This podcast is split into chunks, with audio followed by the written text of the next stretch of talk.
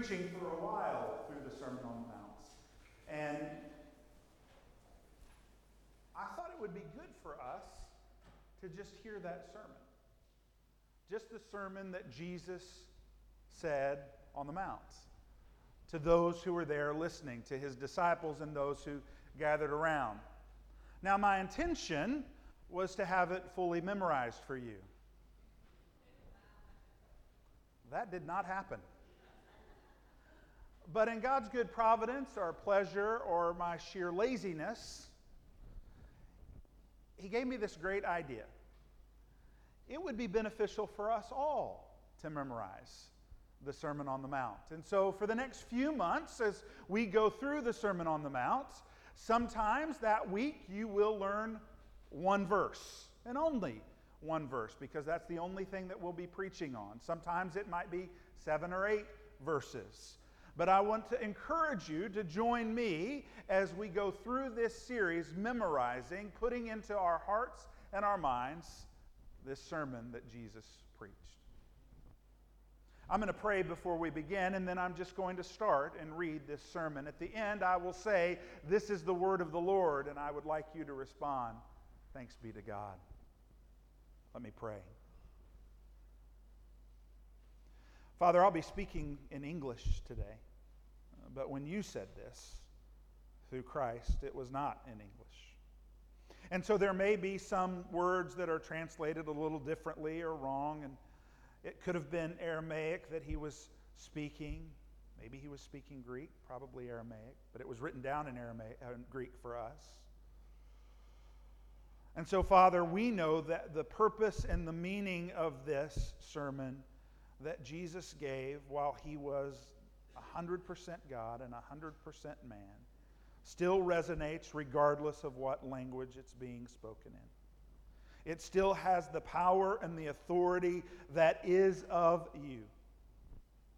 And so open our hearts and our ears to hear these words. It's in your name, Jesus, we pray. Amen. So Jesus gathered on a mountain, and people gathered near, and he began. Blessed are the poor in spirit, for theirs is the kingdom of heaven. Blessed are those who mourn, for they will be comforted. Blessed are the meek, for they will inherit the earth. Blessed are those who hunger and thirst for righteousness, for they will be filled. Blessed are the merciful, for they will be shown mercy. Blessed are the pure in heart, for they will see God. Blessed are the peacemakers, for they are called the children of God. Blessed are those who are persecuted because of righteousness, for theirs is the kingdom of heaven. Blessed are you when people insult you and persecute you and falsely say all kinds of evil things against you because of me. Rejoice and be glad because great is your reward in heaven. For in the same way they persecuted the prophets who were before you. You are the salt of the earth. But if the salt loses its saltiness, how can it be made salty again? It is no longer good for anything except to be thrown out and trampled underfoot. You are the light of the world. A town built on a hill cannot be hidden. Neither do people light a lamp and put it under a bowl. Instead, they set it on a stand, and it gives light to everyone in the house. In the same way, let your light shine before others, so that they may see your good deeds and glorify your Father in heaven. Do not think that I've come to abolish the law and the prophets. I've come not to abolish them, but to fulfill them. For truly, I tell you, until heaven and earth disappears, not the smallest letter or the least stroke of a pen will by any means disappear from the law until everything is accomplished. Therefore, anyone who sets aside one of the least of these commands and teaches others accordingly will be called least in the kingdom of heaven. But whoever practices and teaches these commands will be called great in the kingdom of heaven.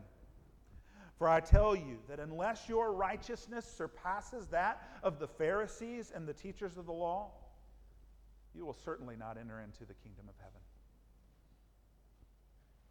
You have heard it was said to people long ago, You shall not murder, and anyone who murders will be subject to judgment. But I tell you that anyone who is angry with his brother or sister will be subject to judgment. Again, anyone who says to their brother or their sister, Raca, is answerable to the court. And anyone who says, You fool, will be in danger of the fire of hell. Therefore, if you are offering your gift at the altar and there remember that your brother or your sister has something against you, leave your gift there at the altar. First, go and be reconciled to them. Then come and offer your gift. Settle matters quickly with your adversary who is taking you to court. Do it while you are still together on the way. Or your adversary may hand you over to the judge, and then the judge may hand you over to the officer, and then you will be thrown into prison. Truly, I tell you, you will not get out until you've paid the last penny. You've heard that it was said, You shall not commit adultery. But I tell you that anyone who looks at a woman lustfully has already committed adultery with her in his heart. If your right eye causes you to stumble, gouge it out and throw it away. It is better for you to lose one part of your body than for your whole body to be thrown into hell. If your right hand causes you to stumble, cut it off and throw it away. It is better for you to lose one part of your body than for your whole body to go into hell.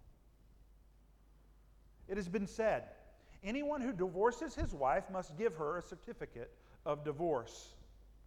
But I tell you that anyone who divorces his wife, except for sexual immorality, makes her a victim of adultery and anyone who marries a divorced woman commits adultery. Again, you have heard that it was said to the people long ago, Do not break your oath, but fulfill the Lord to the Lord the vows you have made. But I tell you, do not swear an oath at all, either by heaven, for it is God's throne, or by the earth, for it is his footstool, or by Jerusalem, because it is the city of the great king. And do not swear by your own head for you cannot make even one hair white or black. All you need to say is simply yes or no. Anything beyond this comes from the evil one.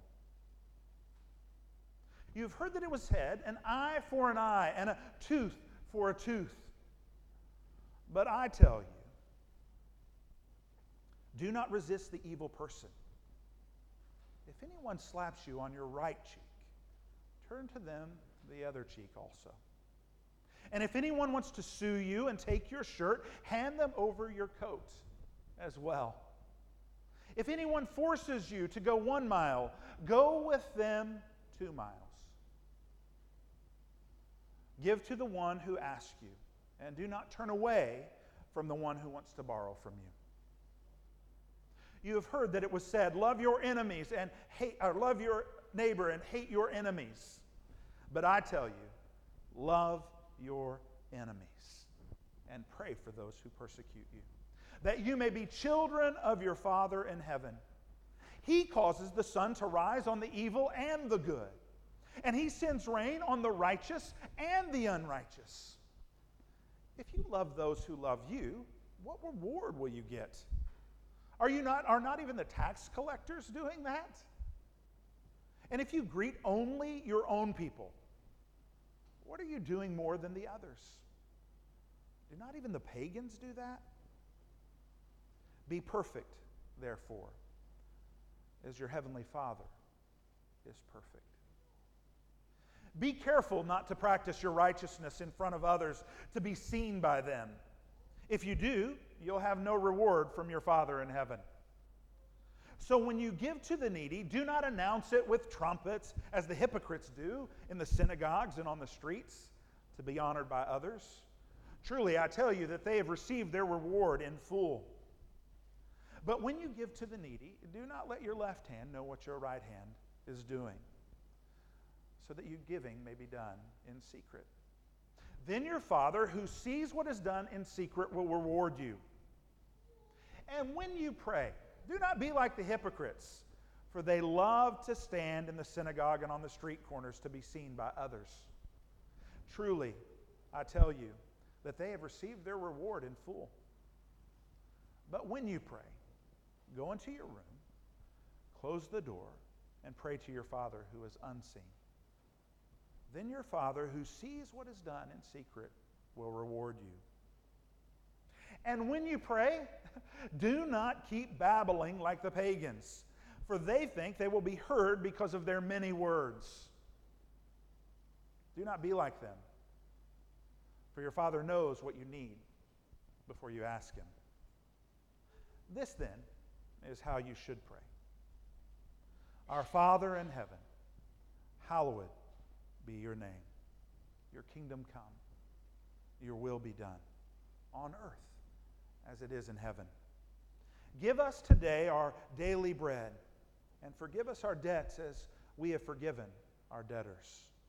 And lead us not into temptation, but deliver us from the evil one. For if you forgive other people when they sin against you, your heavenly Father will also forgive you. But if you do not forgive others their sin, your Father will not forgive your sins. When you fast, do not look somber as the hypocrites do, for they disfigure their face to show others that they are fasting. Truly, I tell you that they have received their reward in full. But when you fast, put oil on your head and wash your face, so that it will not be obvious to others that you are fasting but only your Father who is unseen. And your Father who sees what is done in secret will reward you. Do not store up for yourself treasures on earth, where moths and vermin destroy and where thieves break in and steal. But store up for yourselves treasures in heaven, where moth and vermin do not destroy and where thieves do not break in and steal. For where your treasure is, there your heart is also. The eye is a lamp of the body. And if your eyes are healthy, your whole body will be full of light. But if your eyes are unhealthy, your whole body will be full of darkness. If then the light within you is darkness, how great is that darkness? No one can serve two masters. Either he will hate the one and he will love the other, or he will be devoted to the one and despise the other. You cannot serve both God and money. Therefore, I tell you, do not worry about your life, what you will eat or what you will drink, or about your body or what you will wear. Is not life more than food and the body more than clothes?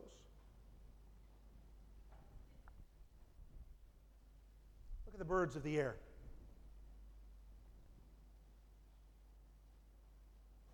They do not sow or reap or store away in barns, and yet your heavenly Father feeds them. Are you not much more valuable than they? Can any of you, by worrying, add a single hour to your life? And why do you worry about clothes? See the flowers of the field? They do not labor and they do not spin. Yet I tell you that not even Solomon in all of his splendor was dressed like one of these. And if this is how God clothes the grass of the field, which is here today and tomorrow is thrown into the fire, will he not much more clothe you, you of little faith? So do not worry, saying, What shall we eat?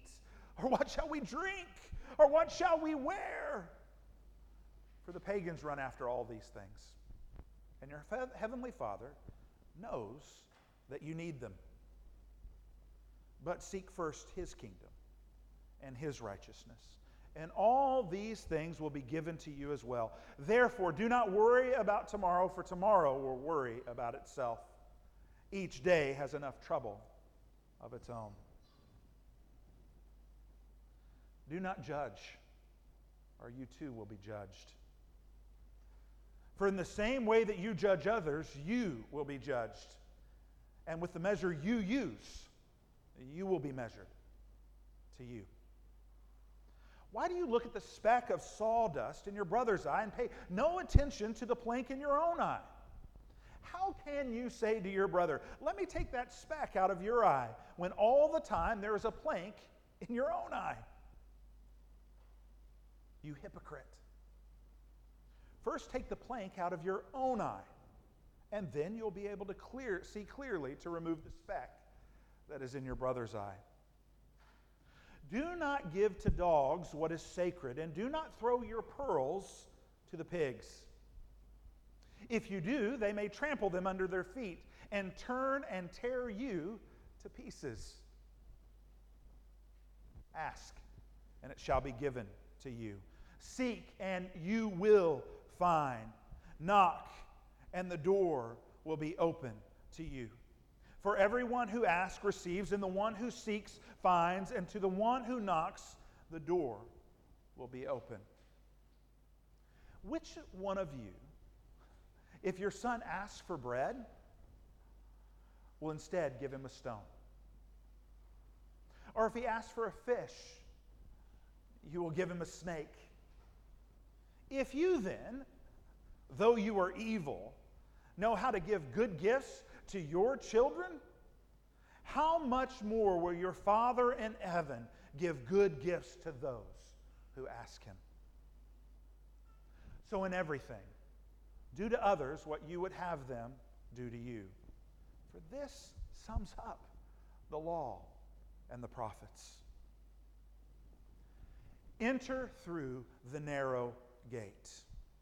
For wide is the gate and broad is the road that leads to destruction, and many, many enter through it.